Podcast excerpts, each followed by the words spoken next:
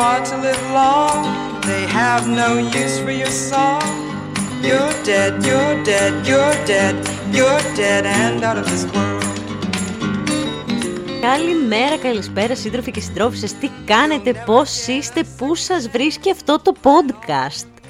Σήμερα λοιπόν θα μιλήσουμε για ένα από τα trends του προηγούμενου επεισοδίου, το οποίο turns out ότι σας προξένησε πολύ μεγάλο ενδιαφέρον. Και πήρα αρκετά μηνύματα στο Instagram και πήρα και ερωτήσεις και πήρα και δώσ' μας παραδείγματα. Και λέω να σου πω κάτι, θα τους το κάνω το χατήρι. Γιατί για ποιον τα κάνω τα podcast, για μένα τα κάνω, για σένα τα κάνω. Οπότε γιατί να μην το κάνω το χατήρι στα κόριτσια και στα αγόρια μου? Θα το κάνω. Quiet luxury λοιπόν. Αυτό το, το stealth luxury που λέμε, που φαίνεται ότι έχει ενάμιση ευρώ, δεν φαίνεται, αλλά εγώ που το φοράω το ξέρω. Τι είναι αυτό?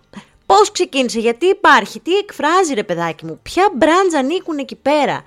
Είχα πάρα πολλές ερωτήσεις, οπότε θα έρθω να ρίξω λίγο εδώ τα φώτα μου στο τι σημαίνει κάτι να είναι πολύ ακριβό, αλλά να μην τους το τρίβεις στη μούρη. Ξεκινώντας αυτό το βίντεο θα σας πω μικρό story time. Ξεκινάω από πολύ παλιά που σε ένα βίντεο που είχα κάνει στο YouTube έλεγα για τη μόδα, δεν θυμάμαι ακριβώς τι content ήταν αυτό, μπορεί να ήταν για τα trends, δεν θυμάμαι καθόλου. Και ένα από τα σχόλια παιδιά από κάτω ήταν μια κοπέλα, φυσικά, η οποία μου είπε «Η άλλη βγήκε να μας πει για μόδα με μαύρο μακό φανελάκι». Όντας εγώ μικρή και χαζή, απάντησα σε αυτό το σχόλιο ότι το φανελάκι μου ήταν Helmut Lang. Και συνειδητοποιώ ότι ήταν εντελώς αχρίαστο αυτό το πράγμα, δηλαδή για εκείνη και για τον όποιον. Είναι πάλι ένα μαύρο φανελάκι. Αυτό που θέλω να πω είναι ότι μερικές φορές δεν χρειάζεται να φωνάζεις και να χοροπηδάς για να σε ακούσουν. Είναι σαν αυτούς τους ανθρώπους που στην πραγματική συζήτηση για οποιοδήποτε θέμα υψώνουν τη φωνή τους παραπάνω από τη δική σου για να σε πείσουν ότι το επιχείρημά τους ισχύει, για να σε πείσουν ότι έχουν δίκιο, για να σε πείσουν ότι είναι καλύτεροι. Δεν χρειάζεται ούτε να φωνάζεις, ούτε να χοροπηδάς. Το ίδιο πράγμα είναι και στη μόδα. Δεν χρειάζεσαι να είσαι φανταχτερά ντυμένος, με color blocking, με pattern clashing, να φοράς ας πούμε από μέσα που α, απ' έξω ε, ζευρέ και να λένε πω, πω, κοίτα τώρα τι έκανε. Δεν έχει καμία σχέση το πώς είσαι ντυμένος για να είσαι καλός στη δουλειά σου, ακόμα και αν η δουλειά σου είναι η μόδα. Και δεν έχει καμία σχέση το αν ξέρεις για μόδα ή όχι από το πόσα patterns και χρώματα συνδυάζεις. Μπορεί να ντύνεσαι από πάνω μέχρι κάτω μέσα στα μαύρα, βλέπε Rick Owens, βλέπε τη γυναίκα του, και να είσαι πάρα πολύ καλός σε αυτό. Δεν μπορούμε δηλαδή να πούμε ότι η Αλεξάνδρα Κατσαΐτη, παίρνω μια στυλίστρια που φοράει πάρα πολλά χρώματα και layering και pattern clashing και αυτά, ξέρει λιγότερο ή περισσότερο από μόδα από την Gio Manandi, ας πούμε, την πρώτη μαύρη γυναίκα fashion editor της Vogue στην Αγγλία, που φοράει μινιμαλιές και δεν μπλέκει πολλά στυλ μαζί. Έχει να κάνει με το προσωπικό γούστο του καθενός και καθόλου με την ε, άνεση που έχει με τη μόδα. Μπορεί να ξέρει να συνδυάσει τα πάντα ένας άνθρωπος και να επιλέξει να πάει με ένα total white outfit. Μπορεί να ξέρει το τίποτα και να επιλέξει να είναι μαξιμαλιστής. Σαν τη Ρένα Τσαν στο TikTok, ρε παιδί μου, ένα πράγμα να φοράει εξακόσια πενήντα πράγματα μαζί. Ας ξεκινήσουμε να δώσουμε έναν ορισμούλη για το τι είναι το quiet luxury, για να μην λέμε και τρέλες. Το quiet luxury είναι ένα lifestyle. Δεν είναι μόνο για τα ρούχα, είναι ένας γενικότερος τρόπος ζωής. Είναι το quiet luxury για τους πλούσιους ανθρώπους, δεν για μας, να ξεκινήσουμε από εκεί. Είναι για τους πλούσιους ανθρώπους και είναι μια πλούσια ζωή χωρίς την επίδειξή της. Είναι το να έχεις ας πούμε ένα πολύ καλό αυτοκίνητο, αλλά να μην φαίνεται ότι είναι πολύ καλό. Ας πούμε ότι πήρες Lamborghini μαύρη. Ποτέ κανείς. Όλοι την παίρνουν κίτρινη, καναρινή, ασημή, γαλάζια, κάτι να σου βγάλει το μάτι. Αυτό το μπανιερί της πλατείας Βικτωρίας κάτι θα την πάρουνε. Κακό παράδειγμα η Lamborghini εδώ μεταξύ, γιατί είναι καγκουράμαξο από μόνο του. Ε, μια Rolls-Royce ας πούμε και να πάρεις τη Phantom σε μαύρη. Να μην φαίνεται ότι αν κάποιος δεν ξέρει από αυτοκίνητα, να μην πει πω από τι αμάξι είναι αυτό. Στην περίπτωση, ρε παιδί μου, που πάρεις ένα κίτρινο αυτοκίνητο, προφανώς και ξέρουν ότι αυτό είναι κάτι έτσι σημαντικό. Το ίδιο είναι και για τα έπιπλα του σπιτιού, το ίδιο είναι και για τα ρούχα, γιατί όπως είπαμε είναι lifestyle.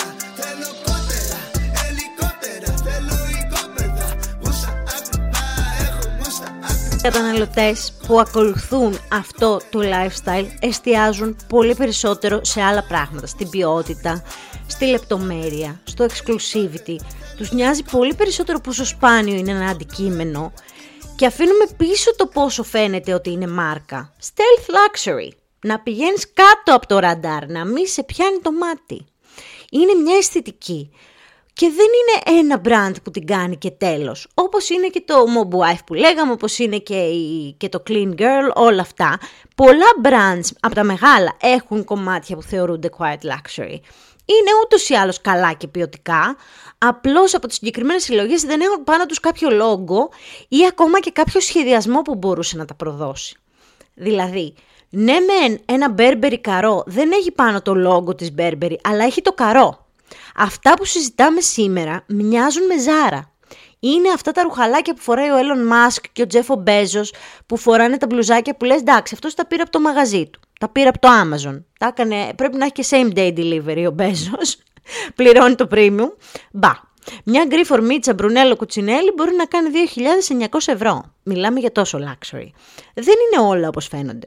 Πολλά από τα φαντακτερά brands όπως η Gucci και αυτά έχουν κομμάτια που μπαίνουν σε αυτήν την κατηγορία. Τα περισσότερα όμως κομμάτια που μπαίνουν σε αυτή την κατηγορία είναι neutral, σε πολύ ουδέτερους τόνους, καλοραμένα, μινιμαλιστικά, σε πιο κλασικές γραμμές και σου θυμίζουν λίγο, ρε παιδί μου, αυτό που λέμε old money. Σου θυμίζει λίγο Γιάννα Αγγελοπούλου Δασκαλάκη, κάτι έτσι παλιάς οικογένειας. Πρέπει να ήταν τον Μητσοτάκηδον αυτή, ξέρεις, το παλιό το χρήμα που λες αυτή γεννήθηκε πλούσια έτσι. Εν τω μεταξύ, όλα τα, τα trends που έρχονται από μεγάλα luxury brands μεταφράζονται προφανώς και στον απλό τον κόσμο. Αυτή τη φορά έγινε το αντίθετο. Μπήκε στη μόδα τόσο το quiet luxury γιατί υπήρχε αυτό το clean girl aesthetic που λέγαμε τις προάλλες, μέσα στον COVID είχε γίνει νούμερο ένα, με αυτά τα πολύ απλά θα τα πούμε προς το τέλος. Πώς όμως δημιουργήθηκε? Ήρθε η ώρα να σας κάνει η Λεστρέιν σας λίγο ψυχολογία. Τα luxury brands, δεν ξέρω αν το μαθαίνετε από μένα, δεν στηρίζονται από το ένα τοις εκατό των πλουσίων αυτού εδώ του κόσμου. Αν πουλούσαν μόνο σε αυτούς και όλη τη συλλογή να ψώνιζε η κάθε μία από τις κυρίες του ένα τοις εκατό, δεν θα μπορούσε να έχουν όλες αυτές τις μπουτίκ σε όλο τον κόσμο. Όλα αυτά τα extravagant shows και τις τεράστιες καμπάνιες, όλες αυτές τις συνεργασίες με τις διάσημες, δεν θα μπορούσαν να τα έχουν όλα αυτά, διότι όλη τη συλλογή είναι αγοράς, είναι λίγες σε σχέση με το συνολικό ποσοστό. Αυτοί οι μεγάλοι υπερπολιτελέστατοι οίκοι λοιπόν ζουν από εμάς, που θα θέλαμε να είμαστε πλούσιοι, που προσπαθούμε να νιώθουμε το ένα τοις εκατό. Και για να μιλήσουμε λίγο με νούμερα, η Global Data, που είναι μια εταιρεία ερευνών τεράστια για το είκοσι είκοσι τρία, έκανε μια έρευνα και σου λέει το είκοσι οκτώ τοις εκατό των πωλήσεων των πολυτελών brand, βλέπε Gucci, Balenciaga και τέτοια, έρχεται από σπίτια με χαμηλότερο εισόδημα από πενήντα χιλιάδες ευρώ το χρόνο. Μπορείς στην Ελλάδα να λες, εντάξει, άμα έχεις πενήντα χιλιάδες ευρώ το χρόνο, είσαι πλούσιος. Θα σας πω για την Αγγλία, πενήντα χιλιάδες ευρώ το χρόνο είναι τρεις χιλιάδες ευρώ το μήνα. Το τρεις χιλιάδες ευρώ το μήνα, όταν το σπίτι σου έχει χίλια πεντακόσια ευρώ, δεν είναι και πάρα πολλά. Τα έξοδα και τα λοιπά, τι να σου περισσέψεις, θα σου περισσέψουν δύο με τρία εκατοστάρικα. Άντε βία. Το να, δίνεις, το να τα δίνεις σε luxury brand, σε κάτι που έχει χίλια τριακόσια με χίλια τετρακόσια, βλέπεις ότι στην πραγματικότητα δεν είναι για σένα. Οπότε αυτό, αυτό λέμε ότι είναι χαμηλού εισοδήματος στα σπίτια, όχι ότι δεν έχουν να φάνε, αλλά δεν ανήκουν στους πλούσιους που θα έπρεπε να χαλάνε το ίδιο με το ενοίκιό τους για ένα παλτό. Το είκοσι οκτώ τοις εκατό είναι μεγάλο και για να το κατανοήσουμε θέλω να καταλάβετε ότι είναι ακριβώς το ίδιο ποσοστό, γύρω στο τριάντα τοις εκατό, με αυτούς που παίρνουν τα τριπλάσια. Δηλαδή τριάντα τοις εκατό είναι όσοι παίρνουν κάτω από πενήντα χιλιάδες, τριάντα τοις εκατό είναι όσοι παίρνουν πάνω από διακόσιες χιλιάδες το χρόνο και το σαράντα τοις εκατό είναι, ας πούμε, η μεσαία τάξη και η λίγο πιο έτσι ανεβαστική, ρε παιδί μου, σε αριθμούς. Άρα βλέπουμε ότι αρθριστικά το εβδομήντα τοις εκατό είναι άφραγοι που δεν έχουμε στον κόλο βρακή μας να βάλουμε και ένα τριάντα τοις εκατό είναι πλούσιοι. Το τρελό είναι ότι όσο υπάρχει οικονομική κρίση, ανεβαίνει η ζήτηση σε προϊόντα που αφορούν τα, το luxury, που θεωρούνται πολυτελείς. Άλλη έρευνα, παιδιά, αυτό μου έκανε το κεφάλι πουρέ, γιατί το φανταζόμουν, αλλά όχι σε τέτοιο βαθμό.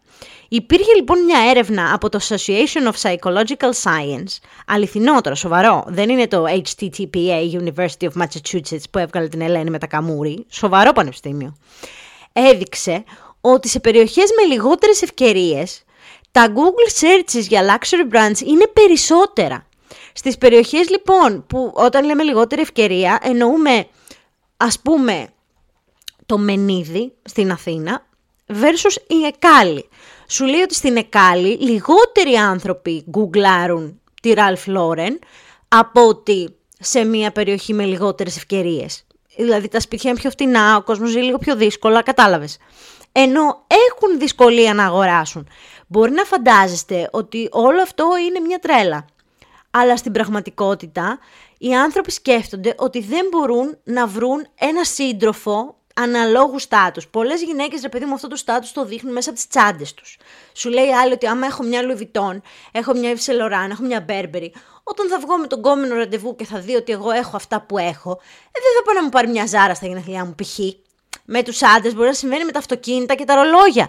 Το στάτους ήταν πάντα σημαντικό για τον άνθρωπο και όσο και να θέλουμε να είμαστε politically correct και ανοιχτόμυαλοι και να λέμε ότι αυτά τα πράγματα έχουν εξαλείψει, ο ψυχολόγος Peter Ubbel μας είπε ότι δεν έχουν εξαλειφθεί. Ήταν αυτός που έκανε την έρευνα για το Psychological Association of Science, ο οποίος μας είπε ότι οι άνθρωποι που δεν αντέχουν να αγοράσουν ακριβά brands, δεν αντέχουν να μοιάζουν με ανθρώπους που δεν αντέχουν να αγοράσουν ακριβά brands. Καταλαβαίνεις λοιπόν τι γίνεται. Στην Αμερική υπάρχουν οι γειτονιές αυτές του οι λίγο γκέτο που λέμε, που γενικά είναι δύσκολο το να πας στο κολέγιο, ζουν πάρα πολλοί άνθρωποι μαζί και όμως θα χαλάσουν εκατόν πενήντα δολάρια για να πάρουν τα Air Jordan, γιατί έτσι νιώθουν ότι μπορούν να αποκτήσουν κάτι που ανήκει στη μεσαία τάξη. Το ίδιο κάνουμε και εμείς με μία τσάντα Gucci. Βλέπω όλα αυτά τα κορίτσια που είναι στο TikTok και κάνουν unboxing τέσσερα πέντε κομμάτια από την Gucci ή τέσσερα πέντε κομμάτια από Yves Saint Laurent κτλ. Εννοείται ότι καλά κάνουνε, δικά τους είναι, τα δουλέψανε. Αλλά στο unboxing καταλαβαίνεις ότι έχουν πάρει είτε το πιο κραυγαλαίο πράγμα που υπάρχει μέσα στο brand, είτε ότι έχουν πάρει πολλά μικρά χαζά πραγματάκια. Δηλαδή, θα πάω στην Hermes και θα πάρω μία ζώνη, ένα keyring, okay, και ένα φουλαράκι μικρό, το κοντούλι τους. Αυτά όλα μαζί, ναι, μένει είναι ένα χιλιάρικο, αλλά μια τσάντα είναι είκοσι χιλιάρικα. Καταλαβαίνεις, θες να μπει στον κόσμο, αλλά από την άλλη δεν μπορείς να αγοράσεις και την τσάντα. Και εγώ το καταλαβαίνω γιατί δεν το κατηγορώ καθόλου. Έχω πάρα πολλά luxury, χάζω πραγματάκια, γιατί μου αρέσει ο designer, αλλά δεν μπορώ να τον αγοράσω.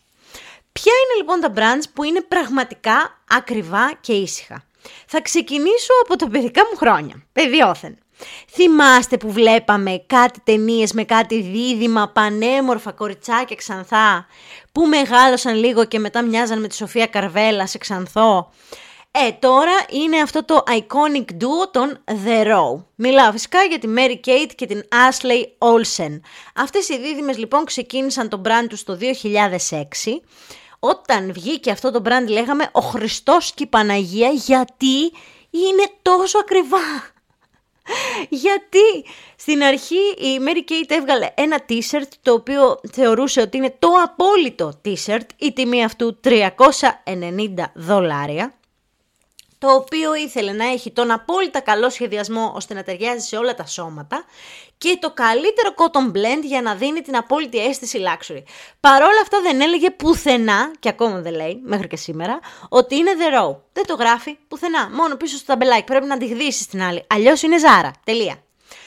Από την αρχή αυτά τα κορίτσια ξεκίνησαν με μία κάψουλ συλλογή επτά ρούχων. Είχαν βεβαίως ένα support system τρελό λόγω της ήδη μεγάλης απήχησης που είχαν, έτσι. Και δεν ρίξαν τις τιμές ούτε μία φορά. Ξεκίνησαν από high luxury και εκεί παρέμειναν. Εγώ θεωρώ προσωπικά ότι αυτό το brand είναι υπερτιμημένο και δεν ντρέπομαι που θα το πω, γιατί ακόμα και αυτό που λένε ότι είναι το highest quality possible, αυτό που λέμε η ποιότητα φτάνει τα βάνη, η ποιότητα για έναν Αμερικάνο με την ποιότητα για έναν Ιταλό είναι δύο διαφορετικά πράγματα. Οπότε ναι, το λέω χωρίς φόβο και πάθος, μου αρέσουν πάρα πολύ οι μινιμαλιές που κάνουν, μου αρέσουν πάρα πολύ έτσι αυτά τα χύμα παντελόνια πάνω από χύμα μπλούζες που είναι όλο ένα σαν να είσαι καρέκλα που πετάς τα άπλυτα στο σπίτι. Αυτό το στυλ μου αρέσει πάρα πολύ όταν ειδικά είσαι έτσι πετίτης σαν αυτές, αλλά το θεωρώ ένα πάρα πολύ overpriced brand. Μετά έχουμε τα αγαπημένα μας Max Mara. Και τι σας είπα πριν, Ιταλία φίλοι. Γιατί όταν πας σε ποιότητα, η Ιταλία είναι σταθμός. Το Παρίσι μπορεί να είναι σταθμός για χίλια πεντακόσια άλλα πράγματα, για τη σχεδίαση, για την καινοτομία. Η Ιταλία όμως είναι Ιταλία. σε σχέση με την ποιότητα. Το ιταλικό brand της Max Mara λοιπόν χίλια εννιακόσια πενήντα ένα, που θα γίνει δικό του επεισόδιο ολόκληρο. Στο Max Mara θα βρεις το πιο value for money παλτό. Στις εκπτώσεις, αν υπάρχει κάτι που περιμένεις να πάρεις στις εκπτώσεις, να είναι ένα παλτό Max Mara. Είναι η επιτομή του elegance, δεν φεύγουν από τη μόδα ποτέ, είναι τόσο διαχρονικά, παίρνεις ένα σήμερα, τα φοράνε και τα τρισέγγονά σου. Αυτό που μου αρέσει ε, στη Max Mara είναι ότι έχουν ένα δικό τους trend free κόσμο. Είναι όταν μπαίνεις μέσα στο μαγαζί τους ή ακόμα και τις καμπάνιες κτλ. Είναι αυστηρό, είναι πολυτελές, αλλά δεν έχει καμία σχέση με τα trends της εποχής. Είναι πολύ flat. Το προφίλ δηλαδή της πελάτης του Max Mara δεν είναι το ίδιο με του The Row. Τα μοντέρνα πλούσια κορίτσια θα φορέσουν The Row.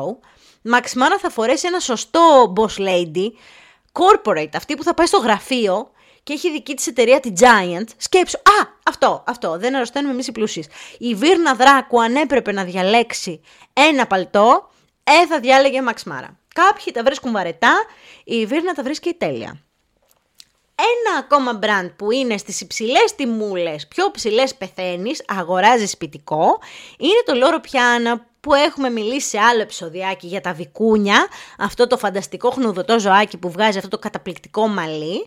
Οπότε θυμάστε, ποιότητα μέχρι εκεί που δεν παίρνει, από τον τρόπο που τα εκτρέφουν μέχρι τον τρόπο που τα προστατεύουν, όχι για τον μπραντ αυτό καθ' αυτό, αλλά έχουν την καλύτερη ποιότητα σε γουλ που μπορείς να βρεις στην αγορά.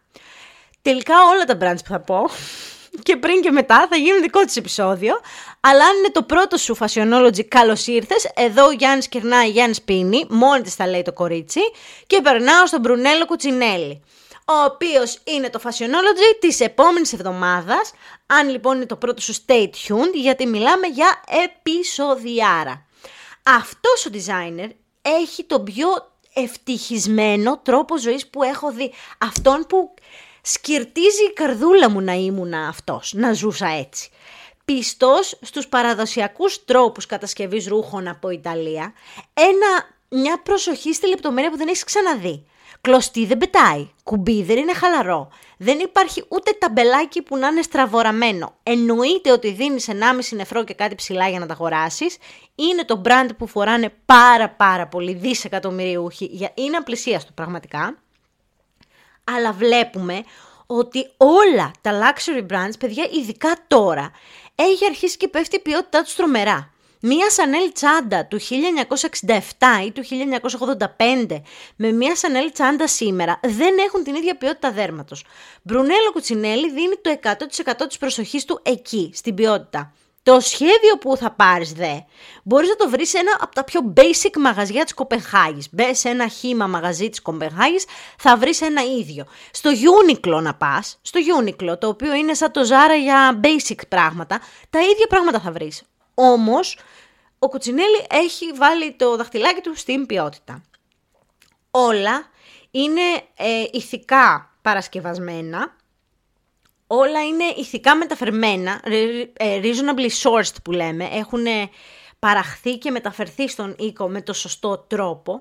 Και πρόσεξε τώρα, το είκοσι τοις εκατό των εσόδων, των συνολικών εσόδων του έτους από το brand πηγαίνει σε ένα ίδρυμα το οποίο έχει focus το να διασώσει τη γη, την τέχνη, τα αρχαιολογικά μνημεία, την ανάδειξη της περιοχής, αλλά θα σας τα πω αναλυτικά στο επόμενο, γιατί έχει πολύ πολύ ψωμί και μου αρέσει πάρα πολύ ο τρόπος που διαχειρίζονται ε, τη φιλανθρωπία τέλος πάντων σε αυτό το brand, παρόλο που δεν μπορώ να αγοράσω από εκεί, τι να σας πω, ούτε κορδόνι, κορδόνι για τη φόρμα, αλλά δεν έχει σημασία. Μετά, έχουμε και καλά, κάποια άλλα brands τα οποία ναι μεν έχουν minimal κομμάτια και quiet, αλλά δεν είναι αμιγώς το στυλ τους stealth luxury. Και αυτά τα brands είναι η Celine και ο Ralph Lauren.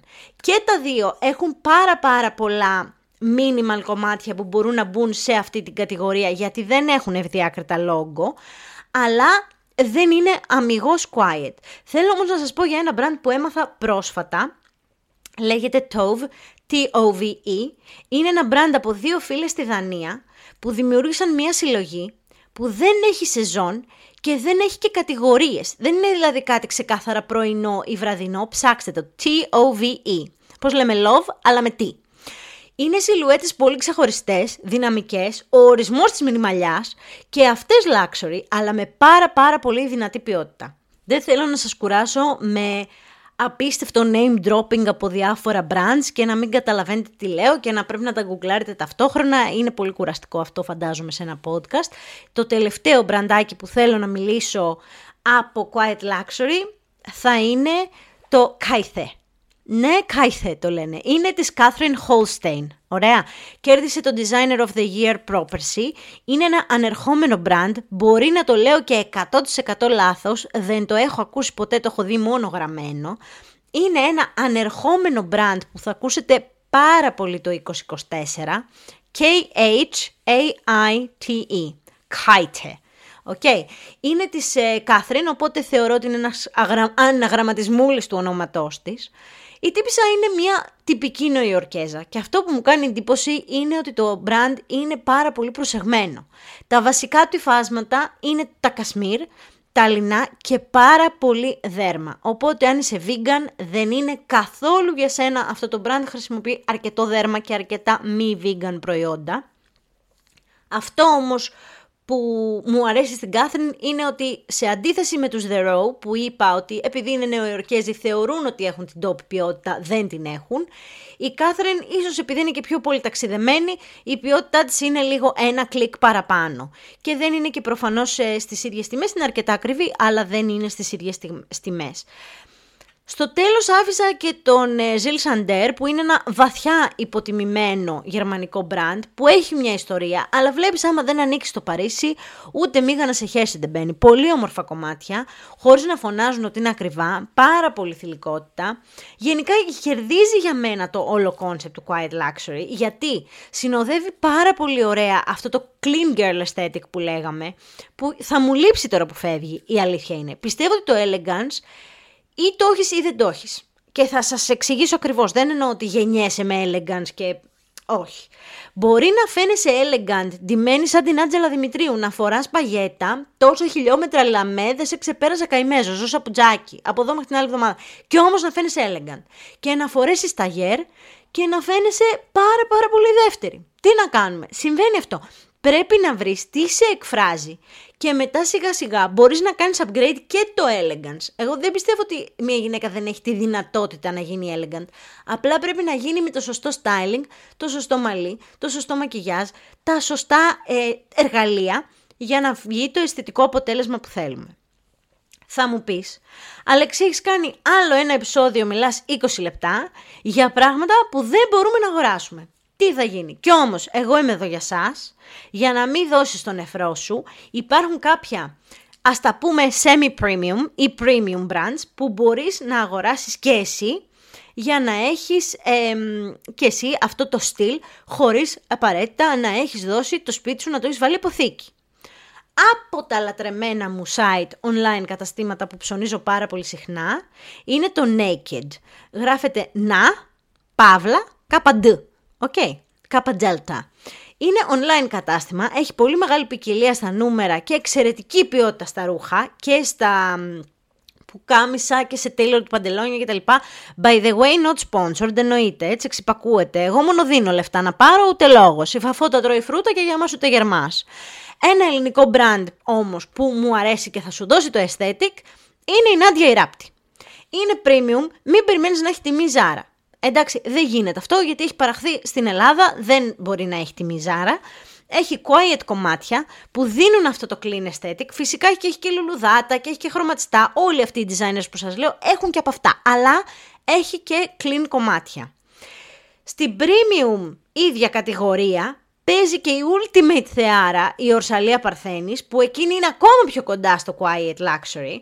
Εκείνη θέλω να την κάνω επεισόδιο, παιδιά, και θα βάλω τους λιτούς και τους δεμένους μαζί, να την έχω μαζί μου να μου τα πει εκείνη. Κάτι extra fine merino wools, κάτι φανταστικά κοτόνς και εμπιστεύσουμε, είναι πολύ καλή τιμή για τα merino. Το λέω φορώντας το κλασικό μου μαύρο ζιβάγκο που δεν το αποχωρίζομαι ποτέ, το έχετε δει σε εκατόν πενήντα stories που είναι Ορσαλία Παρθένης. Την αγαπώ πάρα πολύ, θεωρώ ότι είναι φανταστικά και value for money γιατί έχει καταπληκτική ποιότητα. είχε και κάποια φορεματάκια μαύρα, έτσι χιτά, που δεν έχουν συγκεκριμένο σχήμα στις προηγούμενες συλλογές, πιστεύω ότι είναι full μέσα στο θέμα της εβδομάδας που λένε και στο Shopping Star η Ορσαλία. Στο τέλος θα ήθελα να μιλήσουμε λίγο για το Quiet Luxury στα κοσμήματα. Λοιπόν, τι θα κάνουμε? Θα ανοίξουμε το κινητό μας και θα μπούμε στο Instagram. Θα ψάξουμε το προφίλ της Αλεξίας Λεστρέινζ. Θα πάρουμε μία φώτο από τα κοσμήματα που φοράει καθημερινά και θα τη χρησιμοποιήσουμε ως παράδειγμα προς αποφυγή. Αυτό που πετάς πάνω σου τη χρυσαποθήκη ζολότα και βγαίνεις έξω, που έχεις φορέσει πάνω σου όλη την Bulgari και την Γκράσια και δεν ξέρω εγώ ποια άλλη, ξέχνα το.